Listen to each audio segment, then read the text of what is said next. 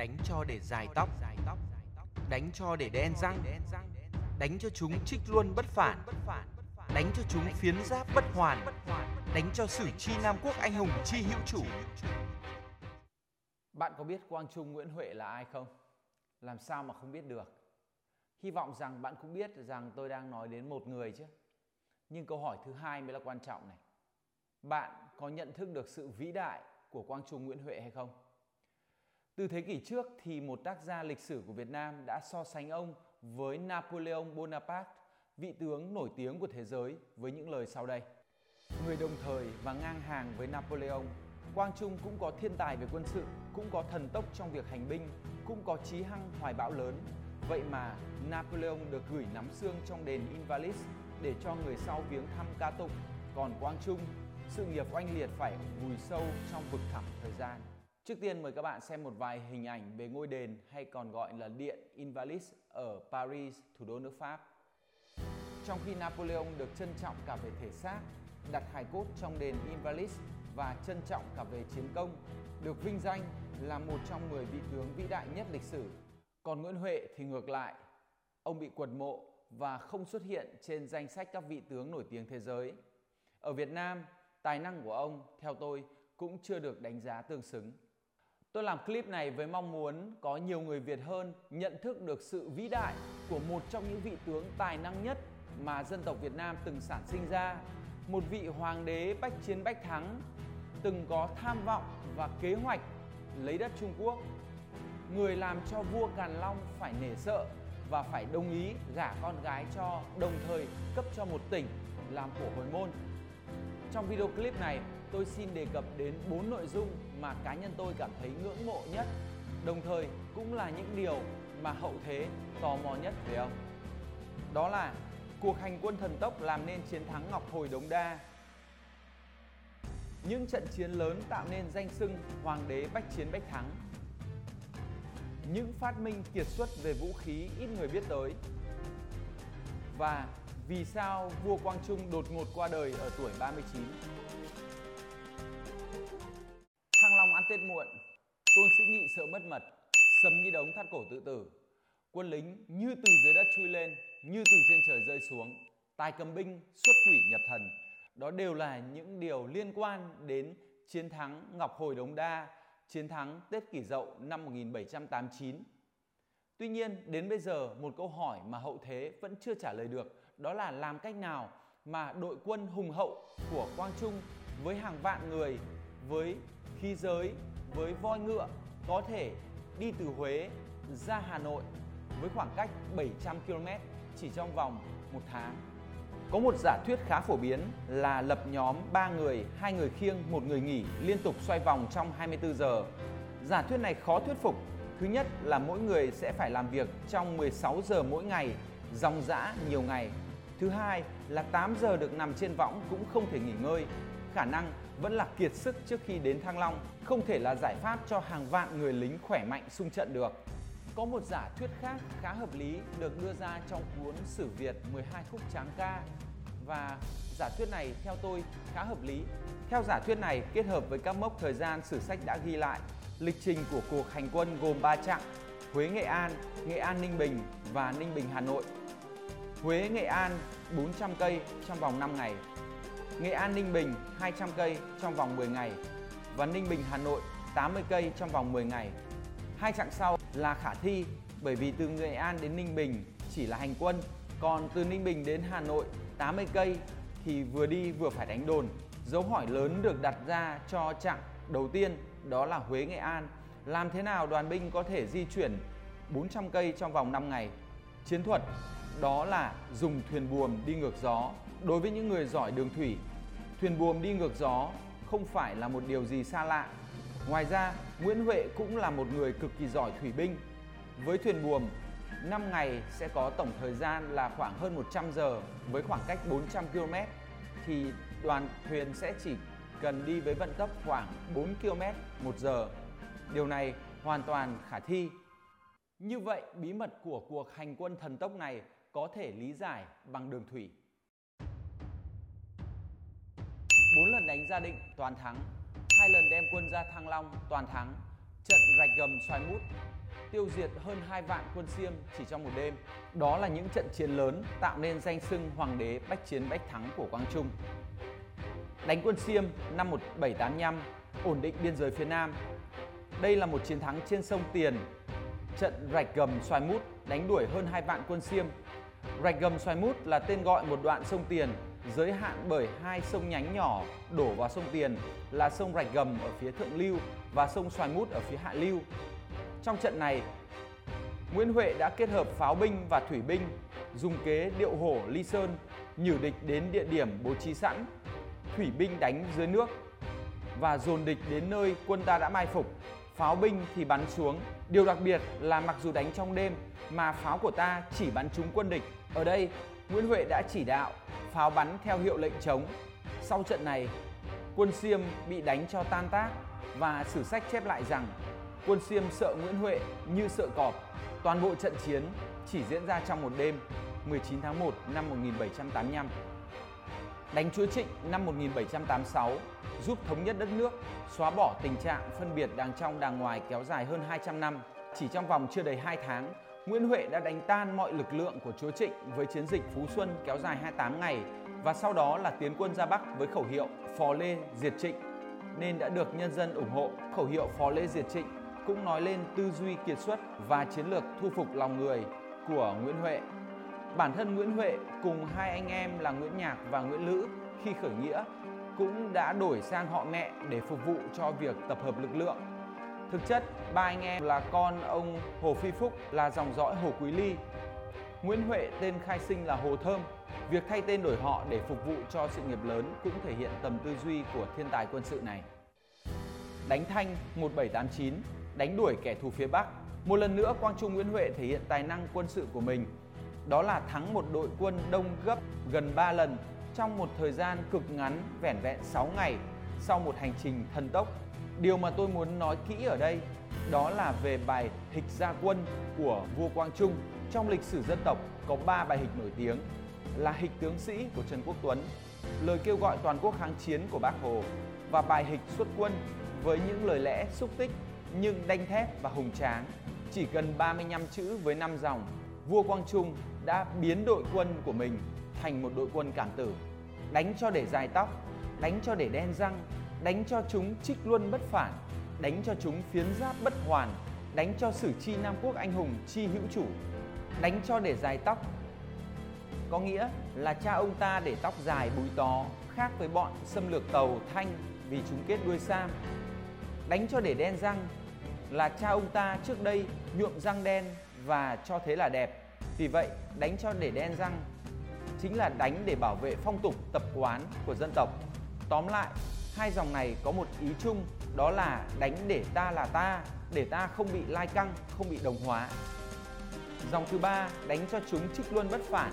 Trích luân bất phản có nghĩa là một bánh xe cũng không thể quay về tàu. Có nghĩa là đánh cho xe ngựa của chúng tan nát một cách triệt để. Đánh cho chúng phiến giáp bất hoàn có nghĩa là một mảnh áo giáp cũng không còn nguyên vẹn. Có nghĩa là đánh cho chúng thảm bại hoàn toàn. Tóm lại, Dòng 3 và 4 có chung một ý là đánh cho chúng bọn xâm lược tàu Thanh đại bại, thảm bại triệt để, thảm bại hoàn toàn. Đánh cho Sử Chi Nam Quốc anh hùng chi hữu chủ. Sử Chi Nam Quốc anh hùng chi hữu chủ có nghĩa là lịch sử biết nước Nam anh hùng có chủ, có nghĩa là đánh để bảo vệ độc lập, tự chủ của dân tộc, đánh để khẳng định chủ nghĩa yêu nước anh hùng của dân tộc, đánh để cho muôn đời thấy rõ tinh thần kiên cường, bất khuất của dân tộc ta hai từ đánh cho được lặp lại ở đầu năm dòng của bài hịch đã tập trung nói rõ mục đích của chiến dịch, đồng thời cũng biểu hiện mạnh mẽ ý chí quyết tâm và niềm tin sắt đá ở chiến thắng. Nhờ những bài hịch như thế này, rồi những giai thoại như câu chuyện về 200 đồng xu sấp mặt, tinh thần của binh sĩ Tây Sơn đã lên cực cao. Họ là những chiến binh cảm tử, giống như những kamikaze của Nhật Bản trong Thế chiến thứ hai sau này. Quang Trung đúng là một vị hoàng đế với rất nhiều điều đi trước lịch sử. Những phát minh kiệt xuất về vũ khí ít người biết tới. Theo như sách của các nhà truyền giáo phương Tây, quân của Quang Trung đã tự sản xuất bom trước khi bước vào trận đánh và hai loại bom đi trước thời đại của ông là bom phốt pho và bom napalm. Sau đây là những phân tích của kỹ sư tên lửa Vũ Đình Thanh tôi xin đưa lại ở đây để các bạn tham khảo. Tin hay không là quyền của bạn. Bom phốt pho hỏa cầu Vũ khí khủng nhất mà vua Quang Trung đã nghiên cứu, sản xuất, đưa vào sử dụng là loại vũ khí khủng nhất thế giới thời đó. Chính là bom hay lựu đạn phốt pho hay đầu nổ phốt pho, thứ vũ khí mà đến ngày hôm nay vẫn là vũ khí khủng khiếp nhất thế giới chỉ sau bom nguyên tử. Nhưng thế nào mà vua Quang Trung lại có được một thứ vũ khí khủng khiếp như thế? Việt Nam chúng ta có rất nhiều hang động từ Nam ra Bắc. Đó cũng là nơi trú ngụ của hàng triệu con rơi. Những con rơi này thải ra phân rơi và nước đái rơi. Chúng có thành phần phốt pho rất cao. Đồng bào dân tộc ở gần những hang rơi đó từ hàng ngàn năm nay đã biết cách trưng cất phân rơi và nước đái rơi để có một thứ chất nổ và chất chiếu sáng. Và đó chính là phốt pho nguyên chất. Vua Quang Trung đã sử dụng phốt pho nguyên chất đó để làm thứ vũ khí mang tên hỏa cầu. Cấu trúc của hỏa cầu là bên trong chứa thuốc nổ đen, bao quanh thuốc nổ đen là phốt pho vàng cùng với những quả pháo nhỏ hơn. Khi hỏa cầu nổ sẽ tung bột phốt pho trong không khí và các quả pháo nhỏ hơn sẽ nổ và dễ dàng đốt cháy phốt pho trong đó. Khi hỏa cầu nổ, nó sẽ gây ra đám cháy khủng khiếp với nhiệt độ cực cao lên đến 800 đến 1000 độ C và đốt hết oxy trong không khí hệt như bom phốt pho ngày nay. Khi quân Quang Trung tung những quả bom phốt pho này về phía quân Thanh thì điều dễ hiểu là quân Thanh sẽ bị chết bỏng và chết ngạt hàng loạt với mức độ rất nhanh chóng và không có cách nào khác là phải bỏ chạy và để lại xác chết chất thành đống tại Gò Đống Đa, Thăng Long như sử sách lưu truyền. Bom napalm, súng phun lửa, lao lửa Ngoài bom phốt pho, vua Quang Trung còn sử dụng nhựa thông trộn với vôi sống để tạo nên một thứ vũ khí y hệt như bom napalm và súng phun lửa thời nay. Tính chất cháy của nhựa thông còn tốt hơn bom napalm ngày nay bởi nhiệt độ cháy cao và độ bám rất lớn. Thêm nữa, quân Quang Trung trang bị đại trà hỏa lửa, một dạng súng phun lửa hoặc lao có chứa chất cháy là nhựa thông thì uy lực của quân Quang Trung là khủng khiếp. Nhựa thông, vôi sống lại là những thứ rất sẵn ở Việt Nam. Khi gặp kẻ thù tầm xa, quân Quang Trung sẽ bắn tên lửa hoặc bắn pháo với đầu nổ là đầu nổ phốt pho hoặc hợp chất nhựa thông, gây nên những đám cháy khủng khiếp đủ để tiêu diệt hết mọi kẻ thù. Khi tầm gần hơn, quân Quang Trung có thể phóng lao, trong lao sẽ chứa nhựa thông, rượu mạnh 80 độ, được trưng cất từ quả cây hoặc là bom phốt pho. Khi lao gặp địch sẽ nổ bung ra.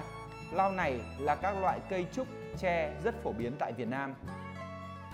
Khi cận chiến, quân Quang Trung có lựu đạn phốt pho vô cùng uy lực, có hỏa cầu lửa là bình phun ra nhựa thông trộn vôi sống, có thể cháy khi chạm vào đối phương đúng như sử sách từng ghi chép. Toàn quân của Quang Trung đều được trang bị đại trà và chủ đạo các loại vũ khí nêu trên. Vì lẽ này nên đội quân Quang Trung cần được nhìn nhận như là đội quân vô địch lúc đó. Vừa rồi cũng chỉ là một nghiên cứu và phân tích của một nhà khoa học ở thời hiện đại. Tôi xin nhắc lại, tin hay không là quyền của bạn và điều này cũng được áp dụng đối với cái chết bí ẩn của vua Quang Trung ở tuổi 39 vào thời điểm mà kế hoạch tiêu diệt Nguyễn Ánh và lấy lại hai tỉnh Quảng Đông và Quảng Tây cho nước Đại Việt vẫn còn dang dở.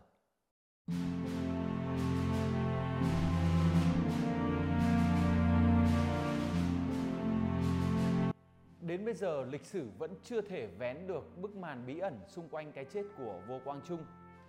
Có hai giả thiết được đưa ra. Một là bị nhà Thanh đầu độc và hai là bị bệnh rồi qua đời. Về giả thiết bị nhà Thanh đầu độc thì khả năng không cao, vì vua Quang Trung là người rất cẩn trọng. Đến việc đi sang nhà Thanh, ông cũng để một người khác đi thay mà vua Càn Long còn không biết. Việc vua Quang Trung bị chết vì bệnh thì cũng nhuốm màu sắc hoang đường. Đại Nam liệt truyện viết, Một hôm, về buổi chiều, Huệ đưa ngồi bỗng nhiên tối mắt, thấy một ông bạc đầu từ trên trời xuống, mặc áo trắng, cầm gậy sắt, mắng rằng Trao mày sinh ra ở đất nhà vua, đời đời làm dân nhà vua, mày sao dám phạm đến lăng tẩm, rồi lấy gậy đánh vào chán. Huệ tối sầm mắt, ngã vật ra một lúc lâu mới tỉnh. Sau khi bị thần nhân đánh, Quang Trung ngã bệnh, rồi bệnh ngày càng nặng và băng hà. Câu chuyện này rõ ràng là mang màu sắc hoang đường và có ý đề cao chúa Nguyễn Hoàng và con cháu nhà Nguyễn vì đã có công mở rộng đất nước nên ai đụng đến thì sẽ bị thần nhân chu diệt. Tuy nhiên, hai cuốn Đại Nam Chính Biên Liệt Truyện và Tây Sơn Thuật Lược đã hé lộ cách lý giải cho cái chết của Vô Quang Trung qua diện mạo của ông. Đôi mắt lập lòe như ánh điện, con mắt nhỏ nhưng cái tròng rất lạ. Ban đêm ngồi không có đèn, ánh sáng từ mắt soi sáng cả chiếu. Đây cũng chính là một căn cứ nữa để tôi tiếp tục dẫn ra cách lý giải về cái chết của Vô Quang Trung theo cơ sở khoa học của kỹ sư tên lửa Vũ Đình Thanh. Tôi cũng xin nhắc lại, đây cũng chỉ là một nguồn tham khảo. Sử sách chép lại hiện tượng vua Quang Trung có một con mắt có khả năng phát sáng trong đêm. Có thể tạm lý giải rằng điều đó hoàn toàn cũng có thể là sự thật. Nếu vua Quang Trung có một mắt bị hỏng, khi thoa bột phốt pho vào mắt, nước mắt sẽ giữ bột phốt pho không cháy. Nhưng khi khô nước mắt thì bột phốt pho sẽ cháy nhẹ trong không khí, gây hiện tượng phát sáng trong đêm. Như vậy, bằng khoa học ta có thể giải mã được điều tưởng như kỳ bí đó. Đúng như trong thơ của công chúa Ngọc Hân đã viết, Quang Trung đã nhiễm bệnh thời gian dài và triệu chứng đúng như những gì mà người bị phơi nhiễm phốt pho gặp phải, đó là viêm gan và mặt bị biến dạng. Như vậy, Hoàng đế Quang Trung của chúng ta qua đời là do bị phơi nhiễm phốt pho trong quá trình sản xuất vũ khí, chứ không phải là vì bị đầu độc. Đó là những gì tôi tìm hiểu được về Hoàng đế vĩ đại Quang Trung Nguyễn Huệ, nhưng đó không phải là tất cả những gì tôi được biết về ông. Trong cuộc đời ông, người ta cũng rất quan tâm đến mối thâm thù không đội trời chung giữa Nguyễn Huệ và Nguyễn Ánh. Vậy thì hai người này ai giỏi hơn ai? Nếu bạn quan tâm đến câu chuyện này, hãy like và comment dưới clip này. Có thể tôi sẽ dành thời gian để làm một video. Còn bây giờ chúng ta hãy cùng chúc mừng 233 năm chiến thắng Ngọc Hồi Đống Đa. Hy vọng rằng bạn đã quan tâm hơn đến việc tìm hiểu về Quang Trung Nguyễn Huệ. Có thể bằng việc đến thăm Gò Đống Đa hoặc là đến thăm Bảo tàng Quang Trung ở Bình Định. Chúc các bạn du xuân vui vẻ và an toàn.